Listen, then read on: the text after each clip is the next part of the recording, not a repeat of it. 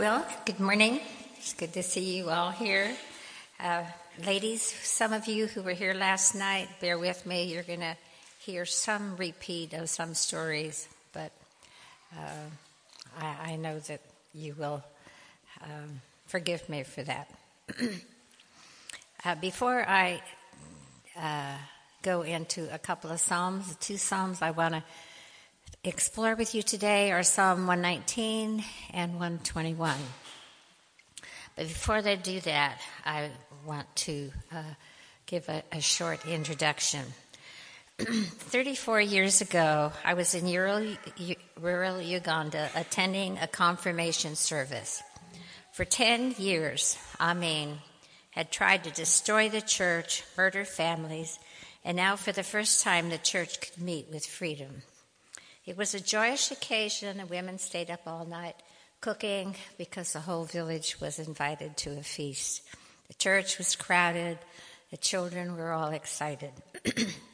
My husband was preaching on doubting Thomas, and I was sitting on the side bench. The church was pretty crowded, looking over at the green Ugandan countryside. The windows had been bombed out, so I had a clear view. As I was half listening to my husband, I said to myself, Could I ever love these people? Could I ever love being here?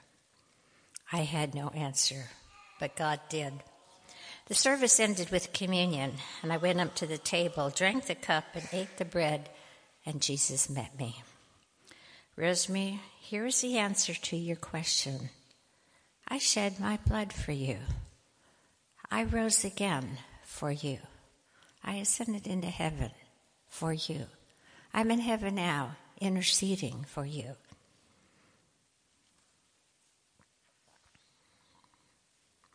I will teach you. Well, I came out of that service with incredible joy and love. I told my husband after that I could stay here forever, and he could not believe what was coming out of the mouth of a grumbling and complaining woman. And that's the power of the Spirit. That's the power of the blood of Jesus. But I didn't know how to apply this to everyday life as we continue to live and work among these broken people. A few months later, we were in Switzerland on our way home, and all the confusion of living in Uganda hit me and I started to cry, weep rather. Jack, I said to Jack, my husband, what is wrong with me? And that's when he said to me, Rose Marie, you act like an orphan. You don't trust, you don't believe, you don't rely on the Holy Spirit to guide you, to change you.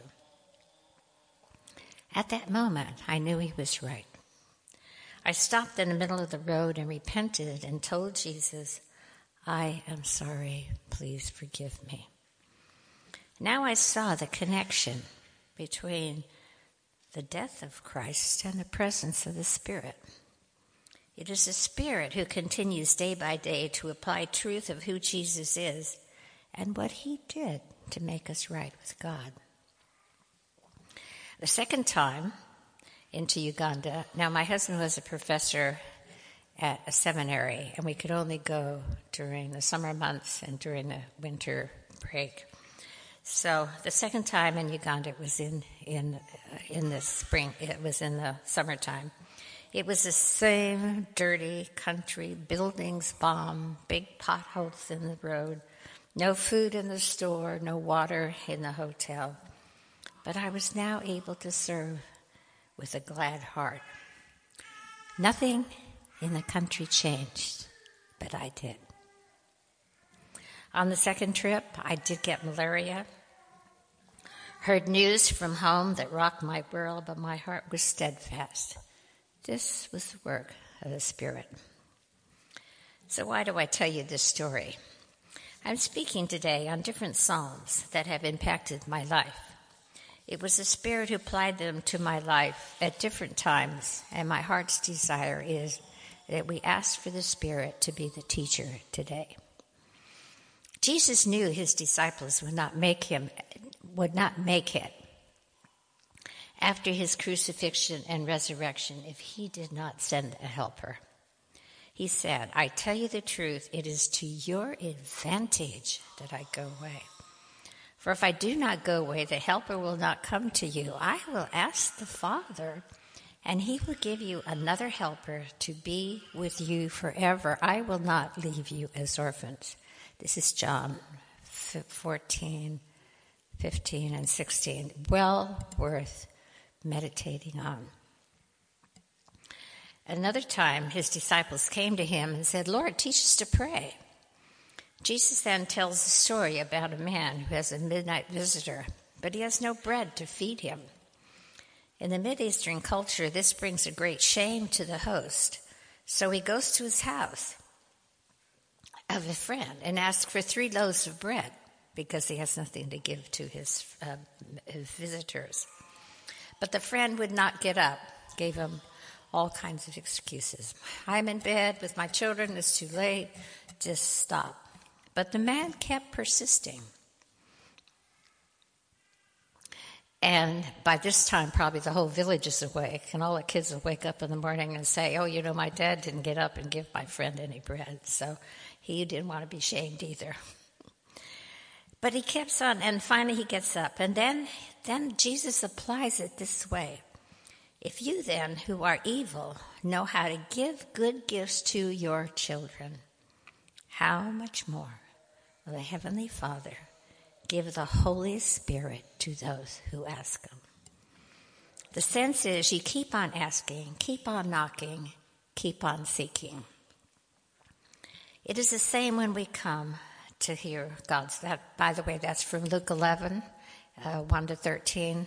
It's well, I mean, I just gave you a small glimpse of it, but the important thing is that Jesus promises if you ask, it'll he'll be given to you. If you seek, you will find. If you knock, the door should be open. But he's asking, and then he goes back to the Lord's Prayer, and he says, Now this is how you pray, Our Father in heaven. You know the words. Probably many times, maybe every Sunday, you pray those words. But you can't really pray them from your heart if the Holy Spirit doesn't teach you how to pray. when we come to the Word of God, it is God's bread to us, so we ask. When we become believers, we are sealed with the promised Holy Spirit, but we need a continuing filling, and this is what I tend to forget. As I stand before you, I am needy for the Spirit to speak through me, and you need the Spirit to hear. So I'm just going to pause a minute and just pray. Father in heaven, we thank you that you did not leave us alone. We thank you that you are here today, and we ask now and invite the Spirit to come. And, and Lord, I need it as much as anybody here. I need to hear again you speak. Uh, and I, and I know the ladies before me need to hear you also. So I just give you this time and give you our hearts for Jesus' sake. Amen. Well, why talk on the Psalms?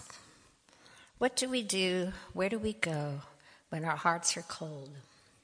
When we experience a long, dry period and sense the loss of God's presence? In the psalm, we pray alongside those who have experienced bewilderment, suffering, grief, fear, depression, doubts, attacks of the enemy. These are all struggles that we all deal with at one time or another. I was married to a theologian, so much of my view of God came through the grid of doctrine.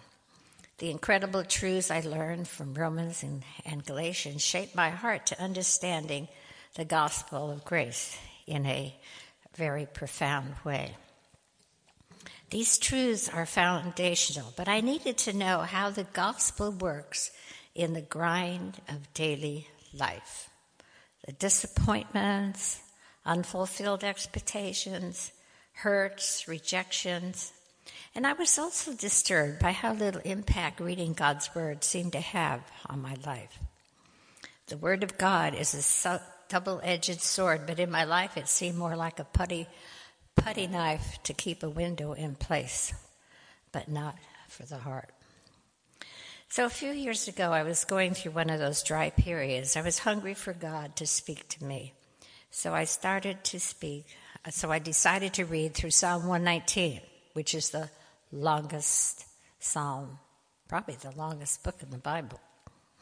And it seemed to me to say the same things over and over, but I was desperate. I believe I turned to the psalm because David seemed to be connected to the presence of God in his life in a way I wasn't, and I wanted his thoughts to connect to my heart. It's divided into 22 sections, so one section a day seemed doable. When I finished the first time going through the whole psalm, I thought, well, I've been there, done that, now what? And the Spirit quietly reminded me that I needed to pray through it again and again and again. And I did this for three years. It wasn't that I didn't other, uh, and I'm still doing it now.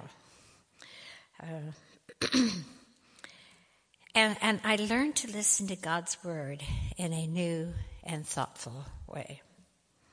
In the first section, we are met with a desire to listen to God with our whole heart. We lost this, listen, remember this, ladies. We lost this heart obedience when Adam and Eve sinned. Our hearts are often too filled with selfish desires, fears, shame, guilt, worry. But the psalmist goes on pleading with God that his ways would be steadfast and if this happens, he would not be put to shame. David prays in verse 8, Oh, that my way may be steadfast in keeping your statutes, and then I shall not be put to shame. The first section ends with a plea for God not to forsake him. Notice the range of emotions expressed in these eight verses. Blessing to those who keep his testimonies that seek him with their whole heart. Notice how David's whole heart is engaged in seeking God's blessing. His plea that his ways would be steadfast. His praise when he knows he's keeping in step with God's ways. His plea at the end that God would not forsake him. All the emotions that somewhere along the line we all ex- uh, feel. And, and, and David is a, well, it doesn't say he wrote the psalm, but they're pretty sure he did. God's command, the prayer for heart obedience, knowing that he will not be ashamed when his eyes are fixed on God's commands, brings praise to God when he learns God's ways. And the prayer not to be forsaken is the drumbeat of this section. Oh, what did I find in this psalm? I find that God delights in a heart given to him without reservation. The writer sees himself as weak and needy. I often feel the same. Do you ever feel that way? There's comfort in affliction. There's guidance for each day. There is eternal perspective on life. God's word gives light, keeps from sin, and gives hope. This psalm is also convicting. When I read, My soul is consumed with longing for your rules at all time, I found that's not always true of me. But I can repent, so this becomes a prayer of repentance. It also brings me to Jesus, who never wavered one second from doing what God wanted to do with a whole heart. Verses 129 to 136 are a play, plea to keep his steps steady and to let no sin have dominion over my life. it is my prayer for God's face to shine upon me. Next to these verses, I have penned five dates. I read Psalms with my pen, so I underline. And if there's a date that this psalm has spoken to my heart, I put, I put that date there reminding me of times and places when I needed these words of instruction, guidance, hope, and comfort. I often face circumstances, well, all, all the time, sorry, not just often, in my work in London. I, I mean, they're they're just too difficult for me. These ladies I work with, uh, uh, friends with, are so different from me, uh, and and I just I just have learned in a new way what grace is and how to work out of grace, not out of just telling people what to do. When everything in you says, just do this and you will live, you know?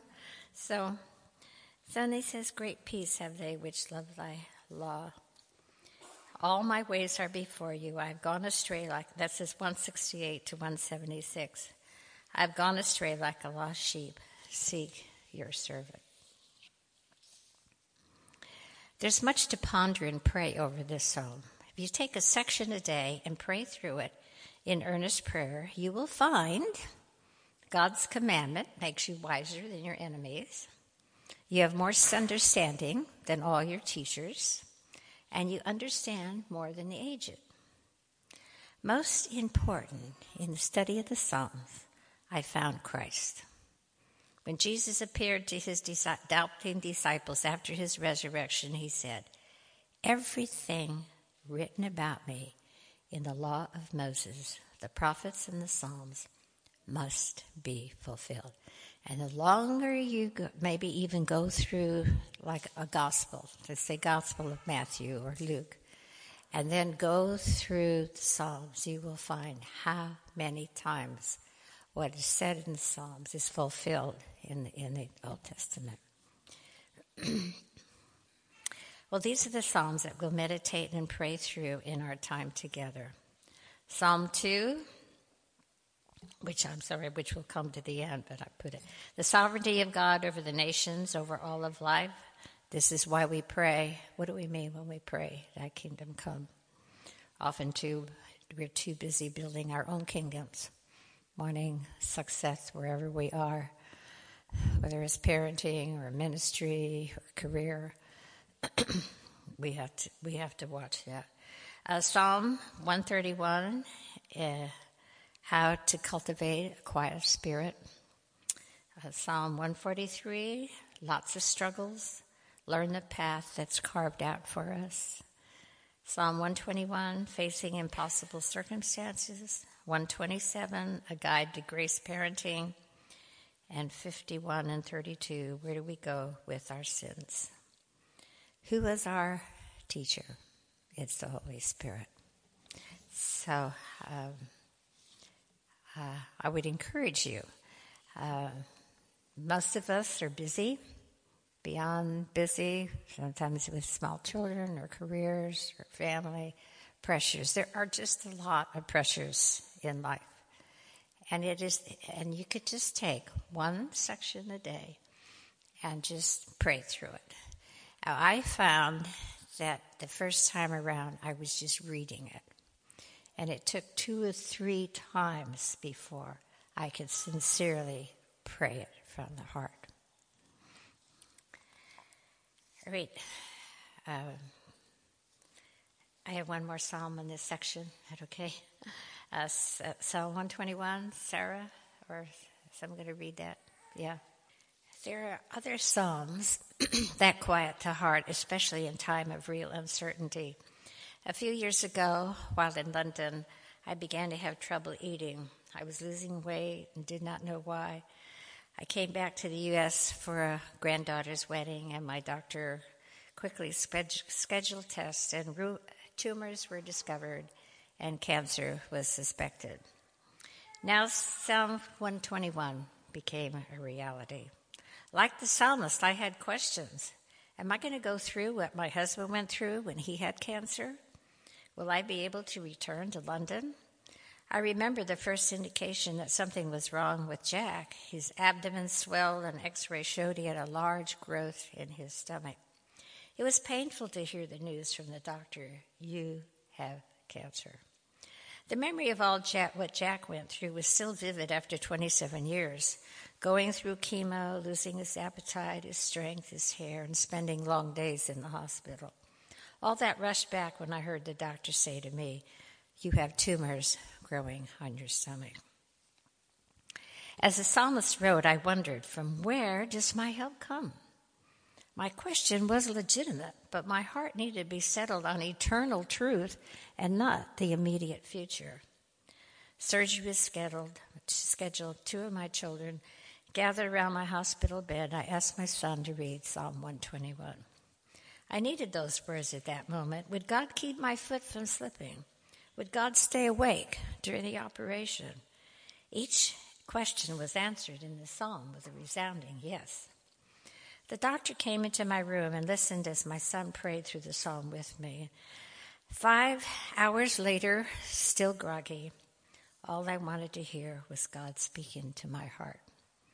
The tumors turned out to be cancer, but they were growing on the lining of the stomach, for you doctors, and they didn't invade the stomach, so I did not need chemo and I did not need radiation. Since it, so God did not sleep. God was the shade on my right hand. He kept me from evil, kept me from harm. I know this does not always happen this day, this way for everyone who suffers cancer, but the truth of the psalm remains the same no matter what the outcome. God continues to keep my feet. In London, my room on the second floor is the same in the U.S., so many times a day I walk up and down the stairs and pray, Lord, do not let my foot slip. I also hold on to the rail. when I'm driving, I ask God to be on my right and my left, keeping me from hurting anybody or myself. It's an all day prayer, not just for me, but for my family and the world that is slipping into a Christless eternity. I have a disabled granddaughter. When she was going to school, her mother knew when she would be walking up and down the stairs. So she prayed this psalm God, keep her feet from falling. And God did. This is a psalm about a caring and watchful God. The God who made heaven and earth, who watches over our feet, who is our shade, who keeps us from evil and takes notes of our comings and goings.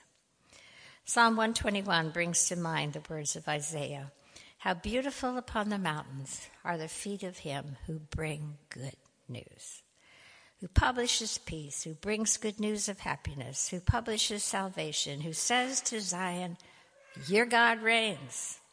My feet have walked around potholes in Uganda, narrow paths and narrow winding roads in India, and the cluttered streets of Southall into homes where needy windows, widows live, bringing good news.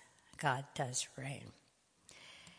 And just as I was praying with Jan this morning, I was telling my son Paul, who uh, maybe some of you have read his book, A Praying Life, uh, and Julie was here last week. She works for my son. Uh, he said, Mom, you should tell them our story. When uh, Jill was expecting, his wife was expecting their fourth, fourth child, she prayed this psalm. And as you heard, as Sarah read, one of the verses is, And there will no harm be to you. And she prayed that there would be no harm. And when the baby came, it was totally harmed. Autistic, she couldn't, uh, she, she, has, uh, she can't talk, even today, she can't talk. She has, um, uh, she, she, has, she can't walk very well. Uh, she has trouble learning. Uh, and, and, and multiple, multiple problems. And when Jill saw this baby, she wondered, is this song true?